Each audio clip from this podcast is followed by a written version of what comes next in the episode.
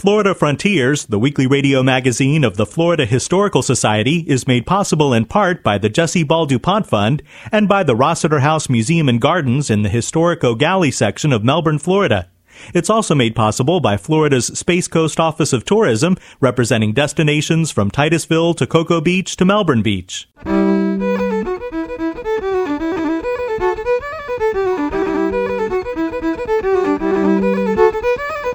This is Florida Frontiers, the weekly radio magazine of the Florida Historical Society, on the web at myfloridahistory.org. I'm Ben Brotemarkle, and coming up on the program, a shipwreck from the American Revolution is discovered off the coast of St. Augustine. I was down alone in the dark uh, feeling around in, in the sand. Uh, this was a target, so we knew there was something there magnetic. We'll look at an extensive collection of historic Florida newspapers. One of the oldest original newspapers that we have in the collection actually dates from 1836. And it's part of the Richard Keith Call collection. And Call was the, uh, the governor at the time in the 1830s. A discussion about Florida vernacular architecture, all that ahead on Florida Frontiers.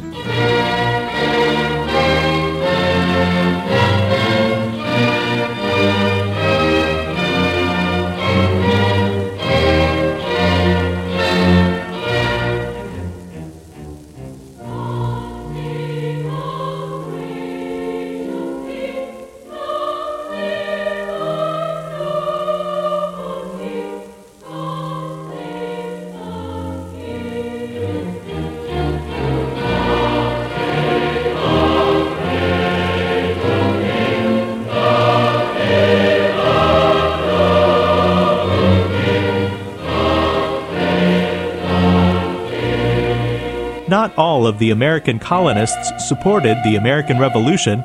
Many remained dedicated to King George III and England. As the American Revolution progressed, these loyalists became refugees and fled the colonies.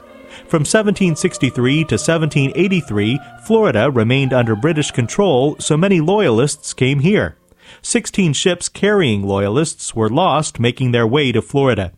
One of those shipwrecks has been discovered in the waters off of St. Augustine. Chuck Meide spoke about the discovery for the Florida Historical Society Archaeological Institute. Meide is director of the Lighthouse Archaeological Maritime Program, or LAMP. LAMP was founded in 1999. We are the research arm of the St. Augustine Lighthouse and Museum. And uh, our focus uh, is to carry out the, the museum's mission uh, to discover, preserve, present, and keep alive the stories of our nation's oldest port. And of course, LAMP is an archaeological research group. So we do a lot of maritime history and a lot of archaeology, and really any aspect uh, of the oldest port of St. Augustine and the surrounding region uh, falls within uh, our interest area. The specific identity of the Loyalist ship discovered by LAMP is unknown, so it's called the Storm Wreck. Chuck Meide explains how he knew where to start looking for the storm wreck. The first step is really to try to uh, look at the old historic maps and figure out how the landscape has changed. Uh, you know, we know the ships were trying to get into St. Augustine and leave St. Augustine through our inlet, which was very notorious for being dangerous uh, for ships and for changing a lot. Every time a storm would come through, the channels would shift around. So that's why we have so many shipwrecks because of the shoals.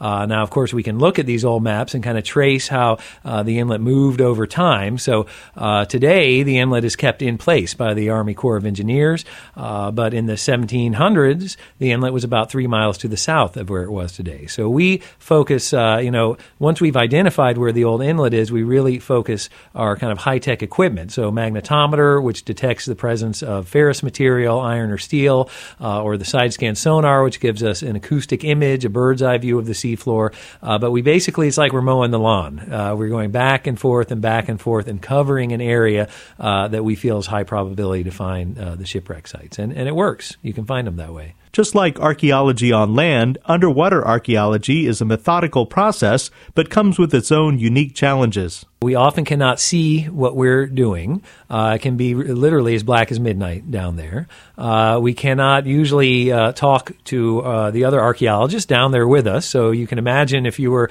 doing archaeology on land uh, blindfolded and not uh, you know ga- gagged and blindfolded. Um, but you know those challenges aside, you know our goals are the same to to uh, as precisely as possible record what we find and to uh, to excavate in a very controlled and systematic manner. Uh, and again, uh, you know, say you know we don't use shovels and trowels while we're down there. We have a dredge, so uh, we still will use a grid system, and we usually use a physical grid uh, so the divers can hold on to it and feel it even in the dark. Uh, so we'll be in a one meter square area and use a suction dredge to kind of carefully suck up the sand from within that area. artifacts that are exposed, you know, we we'll expose a number of artifacts. We'll make drawings of each as best we can. Again, sometimes it's really hard to see what we're doing, but we can at least plot uh, the position of these things, uh, and then we'll uh, carefully uh, recover artifacts. Uh, and so we kind of put all that, you know, a lot of times we're drawing up our plans up on the surface from the sketches and the notes we do underwater, but we can do a pretty good job of it. So we can do mm, pretty precise archaeology. You know, it's never going to be the exact quality on land. You know, sometimes we just can't read a bubble level, uh, so you can't get a good elevation if you can't read a bubble level. But uh, but we have a lot of tricks uh, too we can use to kind of help us in those conditions. So. In August 2009, Chuck Meide and his team first discovered the shipwreck dating from the American Revolution, and the excavation has continued every summer since. Meide remembers the excitement of that initial discovery. Well, I, I remember pretty well because I was the diver uh, down there. And so uh, I was down alone in the dark, uh, feeling around in, in the sand. Uh, this was a target, so we knew there was something there magnetic. And I had probed uh, with a 10 foot pipe. So we, we have this pipe that's jetting water through it, and that sinks into the sand just like a hot knife through butter. Uh, and so I sunk that thing to the hilt you know, didn't hit anything. You know, I pulled it all the way back up, and it's pretty heavy to manhandle. Sunk it in again, uh, just a meter away, and bam, uh, there was a hard return. There was something I bumped into. Uh, so, uh, you know, I used that jet of water to clear a very small area uh, and then feel around. So it's kind of the equivalent of a, a shovel test uh, on land and began to feel objects. I could feel a stone. so I immediately think of ballast stones, which are common on old sailing ships. I could feel a, a concreted piece of iron, you know, some object that I can't tell what it is, but I know it's man made. I know it's iron. I felt a wooden plank. Uh, so now, you know, my heart's beating pretty fast. We have wood, we have iron, we have stone. Uh, the very next thing I found uh, really kind of sealed the deal. It was another large concreted object. It was round. Uh, it was hollow. I felt uh, a, rim and could feel inside. And then I realized that we had a, a, a big cooking pot or a cauldron. I even felt one of the, the three legs on the bottom. Uh, so mm, that suggested colonial shipwreck. Uh, you know, it could have maybe been 19th century uh, shipwreck, uh, but uh, we had a pretty good feeling. And when we returned the following season and we began to find, uh, I guess the first artifact we found that told us without a doubt this is colonial period were lead shot. So small bird shot that had been cast in a particular way that was first written about in the 17th century. Uh, and so that that really sealed the deal. And of course, we began to find other things, uh, buckles and uh, wine glass base and other things that were definitely 18th century. So we narrowed it down from, uh, you know, it's definitely a shipwreck site to, okay, it's it's got to be a colonial period site to it's 18th century and then even to late 18th century. And then uh, the first object we found that had a date on it uh, was a carronade, a type of cannon, and that was dated 1780. So that really nailed it for us. As exciting as the initial discoveries from the storm wreck were, most of the objects could not be conclusively identified until they were brought to the surface, cleaned, and examined. Chuck Meide. With underwater archaeology in particular, uh, you know, different materials go through, well, they call it a sea change uh, for a reason. Uh, submerged in salt water, uh, iron in, uh, in particular will crust over. Uh, the iron corrodes, the, the, the calcium, the other chemicals in the seawater kind of interact with that corrosion product and it forms a thick, crusty shell around the object. So sometimes you can look at it and see what it is from the shape, but more often than not, it's kind of of a jumble of different things that are just uh, uh, concreted over. It looks like concrete, so we call them concretions.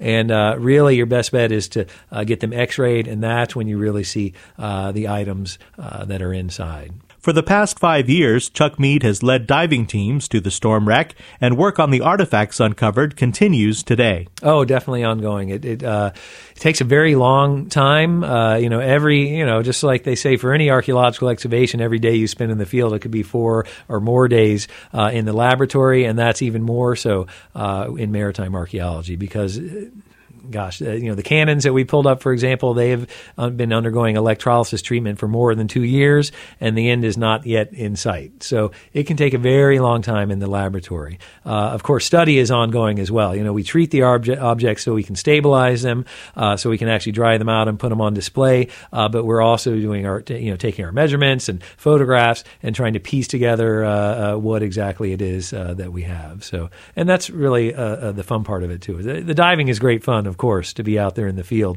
Uh, but the uh, the mysteries keep on happening. You know, the discoveries uh, often happen in the laboratory once we uh, make an X-ray or break a concretion open. So uh, it's not just limited to the the seafloor where we make our big discoveries. Identifying the storm wreck is like a detective story. Each artifact uncovered is examined for clues about when the shipwreck occurred and who was on board. While Chuck Meide and his team have yet to identify the specific ship they have discovered, we know it was a British loyalist ship from the American Revolution. You know, naming your ship is kind of that. That's what you always uh, hope to do, and then, and when you can uh, tie this uh, a shipwreck, uh, the remains of a shipwreck on the seafloor, to a named ship, then you have a paper trail you can perhaps find and learn about the ship and know what its uh, historic context was, and that's when you can, you know, when you combine the documents with the archaeology, you really get to do some uh, some great stuff. Uh, in our case, uh, we had a gut feeling that we had one of these uh, refugee ships, one of these loyalist vessels uh, that were part of the last fleet to evacuate Charleston at the end of the American Revolution. And of course, the closest loyal port was St. Augustine, and 16 ships were lost from this fleet. Uh, the the smoking gun we found, uh, we found two artifacts, uh, both military buttons uh, that really helped uh, fix that identity for us. the first was a Royal Provincial button, so that is a loyalist unit, a loyalist army unit, and so we knew, you know, explicitly we had at least one loyalist on board our vessel. then the next button we found was from the 71st Regiment, and we know the 71st Regiment. They were Scottish regiment in the Royal Army. They were in Charleston, and they were evacuated on the last fleet to leave Charleston, the very same fleet that lost 16 ships at St. Augustine. So that's you know we're pretty confident. Uh, so it's kind of the next best thing. We don't know the name of our ship, and indeed we don't know the name of any of the 16 ships that were lost. But we uh, otherwise know a lot about the historic context. We know what its function was. We know uh, when it left uh, December 17th uh, from 1782 uh, from Charleston. It wrecked uh, the 31st of December 1782, uh, New Year's Eve. so we have all this great historic documentation. There's a lot of information in the archives about the logistics behind evacuating so many thousands of people, both civilians and soldiers, from Charleston. So there's a great, rich rich documentary record that we're kind of tying to the archaeology. So it's just a, a wonderful shipwreck with all of its uh, well preserved material culture and then this great documentary record as well. Chuck Meide is director of the Lighthouse Archaeological Maritime Program in St. Augustine. He spoke about the discovery of the British Loyalist shipwreck from the American Revolution for the Florida Historical Society Archaeological Institute.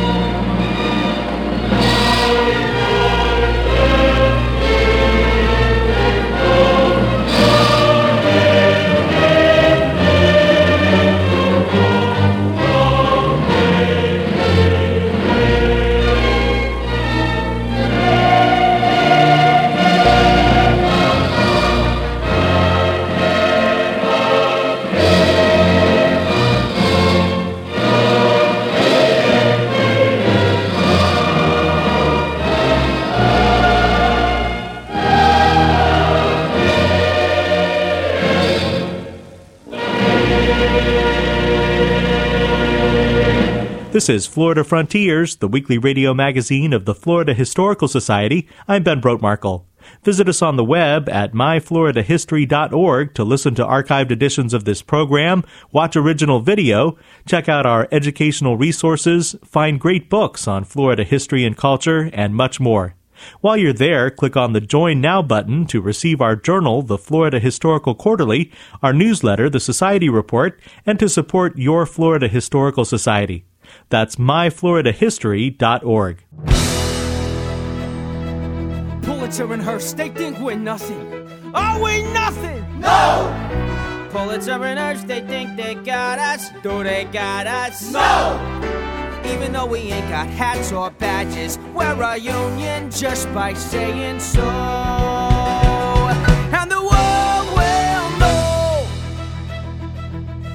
Gonna take to stop the wagons. Are we ready? Yeah! What's it gonna take to stop the scabbers? Can we do it? Yeah! We'll do what we gotta do until we break the will of mighty Bill and Joe. And the world will know, and the journal too. Mr. Hearst and Pulitzer, have we got news for you? See, the world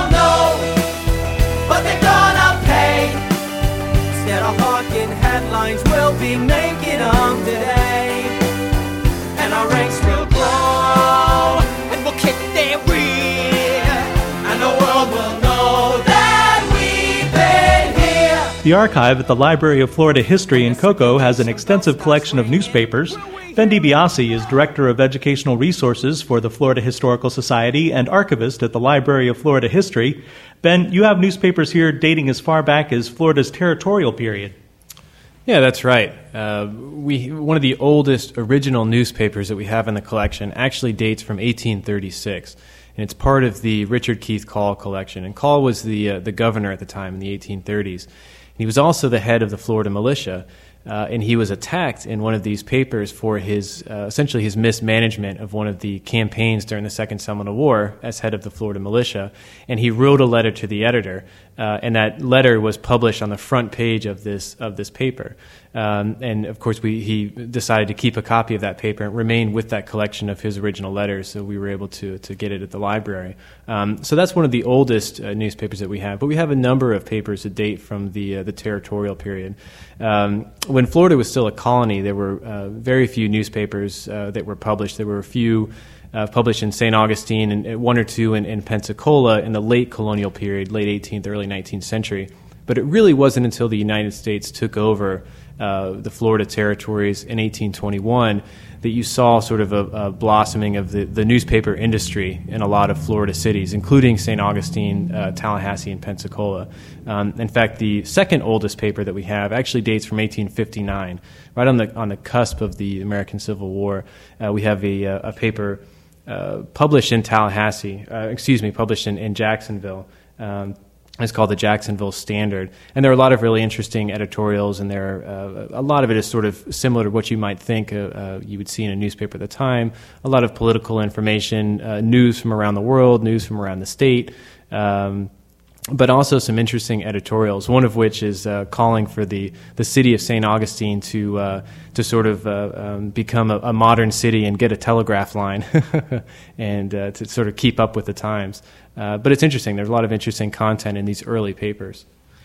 And as you said, once Florida became a state in 1845, newspapers were published uh, in, in many Florida towns. You have papers here from all over the state.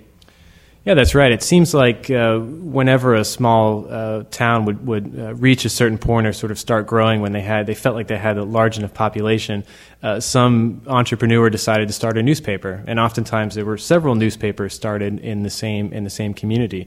And at the FHS uh, library, we have a number of these small papers that maybe only had a small a small run. Uh, oftentimes, they, they didn't even make it through an entire year, so there were only a few volumes that were ever published. But what's interesting is that it gives a, a really uh, a fascinating look into the daily lives of, of, people living in these communities. You know, of course, newspapers are, are mediated, right? So they're edited, uh, so you have to sort of read between the lines. But uh, there's a lot of really great um, information about sort of where society was at um, at that time. And uh, some examples of the small papers we have would be the, the Walton County Breeze that was published in 1893, or the, the Lynn Haven Citizen in, in Bay County. Uh, we have a, a, newspaper called the Taft Weekly Messenger from a little town called Taft, Florida, that was published in 1911. Um, the Eau Gallie Record. Some of these, these smaller papers that may have lasted a little bit longer, a lot of them were bought and sold um, numerous times, often in, in the same year uh, by different people who were, were, decided they could get into the newspaper business and, and do it better. Um, but then with this growth, you also got a lot of competition. We've got a great example of that here with a, a copy of uh, The Sun, which was published in Tallahassee in, in 1908. And on this particular issue of The Sun, uh, there's a, a, political cartoon, and it shows a gentleman lifting up an old rotten log in the um, on the on the log is written ownership and mission of the Times Union. He's referring to the Jacksonville Times Union, which was a prominent newspaper at the time. And the caption reads, "Did you ever raise a rotten plank and see the bugs scoot out?" And you'll see a bunch of these bugs with little handkerchiefs and uh, that that say things like uh, you know political corruption and graft. And uh, there's a little bug with a bag full of money running away from the plank. So it's kind of an interesting take on on this this competition. Now, today, various news outlets are known for having particular political perspectives, but these newspapers show us that that's really nothing new. That's right, and, and a great example of that would be um, how the, the assassination of Kennedy was portrayed in different papers. We have two prominent newspapers at the time in, in 1963 that we have featured here. One is the Miami Herald, uh, dated November 23rd, 1963, and the Florida Times Union, which was a, a Jacksonville paper. And on the on the front of the Miami uh, Herald, in prominent bold letters, it just says Kennedy dead. But underneath that, the subheading uh, says pro Castro suspect is seized. And then at the very bottom, it says Johnson sworn in as president, right? And the picture uh, that they decided to depict was uh, the, the back half of, of the car that, that Kennedy was riding in. Now, in the Florida Times Union, uh, the, the heading actually says Assassin's Bullet Kills Kennedy but the very next line says Johnson vows to, quote, do my best. And then on the right hand side, in a much smaller column, it says police see suspect, age 24, rifle found. No mention of pro Castro or any sort of political involvement. So it's kind of interesting to see how, and, and again, this is from the same day. This is from November 23rd, uh, 1963. So it's interesting to see how different editors decided to portray the same event in a different way in the same state. So we're talking about different populations um, and different readership. Uh, and, and, it's kind of interesting to see how uh, you know how these editors decided to uh, to sort of view this event and, and uh, how they decided to, uh, to, kind of use the information that they were given. A lot of great newspapers here. We'll have to talk about them again, Ben. Thank you. Absolutely. Thank you.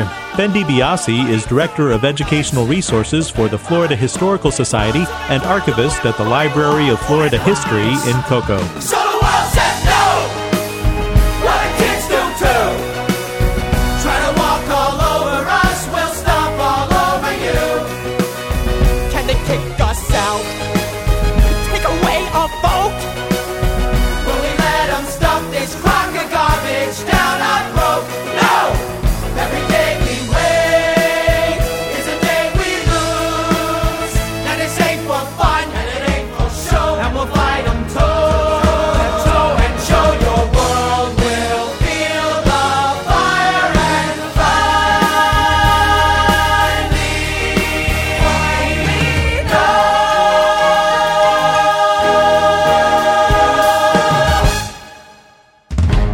This is Florida Frontiers. Florida vernacular architecture includes styles ranging from basic cracker houses to Art Deco. Robert Cassanello from robertcassanello.com has more. Uh, these biodegradable old farmhouses are just disappearing by the dozens every year. Uh, it's a sad uh, state, you know, see history pass us by that way without being preserved, but luckily there are some people who are stepping up and, and saying, Let, us keep this stuff uh, alive. That was Ron Haase, who spoke to me about vernacular architecture in Florida. Mr. Haase is an emeritus professor at the University of Florida and is the author of the book Classic Cracker Florida's Wood Frame Vernacular Architecture. Along with his son, David Haase, they both run an architecture business called Haase Design. Both Ron and David Haase told me there are a number of native styles of vernacular architecture common throughout Florida. David Haase tells me what is at the heart of vernacular architecture. I think the the the common core of vernacular architecture is it's a it's a more of a tradition than it is a kind of classic uh, rote process. For me, you know, vernacular is something that's um, might have to do with cultural traditions and, and surroundings, but it's also a, a reacts to region uh, and specifically maybe to vernacular architecture. We're talking about local materials, things that are available uh, at hand um, to be able to use to build structures and shelters. David Haase told me the most common example of this in Florida is what is referred to as the cracker house. He explains why the cracker house structure fits into a vernacular style. Well, to speak in very general terms, kind of the classic traits of a cracker style house is that uh, it's uh, built off the ground. It's uh, primarily a wood structure, metal roofs, deep shady porches, um, typically about run one room deep, lots of open windows for cross breezes to move air through the structure. I think items like that are pretty pretty typical of the style. Ron Haase explains to me that the cracker style architecture, or wood frame architecture, as it is commonly referred to, is only one of four styles of vernacular architecture found throughout Florida. Here, Ron Haase tells me about the other three styles. I believe that there are four faces of, of Florida. Uh, and if you look at the vernacular architecture of, of some significant regions where it stands out, Spanish colonial of the St. Augustine area, and it's a true precedent uh, that the Spanish brought to uh, this state. Another vernacular architecture, which is the Sarasota School of the 50s after World War II. And then, of course, we all know down in Miami Beach, you've got the Art Deco that is uh, significant architecture within our state. So I think there are those four the, the wood frame architecture, the St. Augustine Spanish Colonial, the Sarasota School of Architecture, and the Miami Art Deco. Those are our, our, our vernacular architecture. Ron Haase works on projects where historic structures must be recreated. He told me about some work he did with historic Dudley Farms outside Gainesville and the attention he had to pay to the history of the location in designing the structures there. We'll look at the um, the typologies that existed or that do exist in a certain neighborhood and try to respond to those and address uh, them in, in, a design way. Uh, for instance, an, an, example of a project we're doing right now with the Dudley Farm, which is a historic site here in Alachua County, we've designed for them a uh, meeting house and educational center that uh, responds to the type of architecture that the old Dudley farm had. You know, uh, it's modern in many respects. It works as a modern schoolhouse would. Uh, it's open and and uh, has all the convenience of modern technology, but you know it, it responds significantly uh, as a type and as an image to the uh, old architecture of the Dudley farm itself. That was Ron and David Haase, and I'm Robert Cassanello with Florida Frontiers. You've been listening to Florida Frontiers, the weekly radio magazine of the Florida Historical Society. Please join us right here again next week. Until then, get our daily Facebook posts at Florida Historical Society and visit our webpage at myfloridahistory.org. Have a great week. I'm Ben Brotemarkle.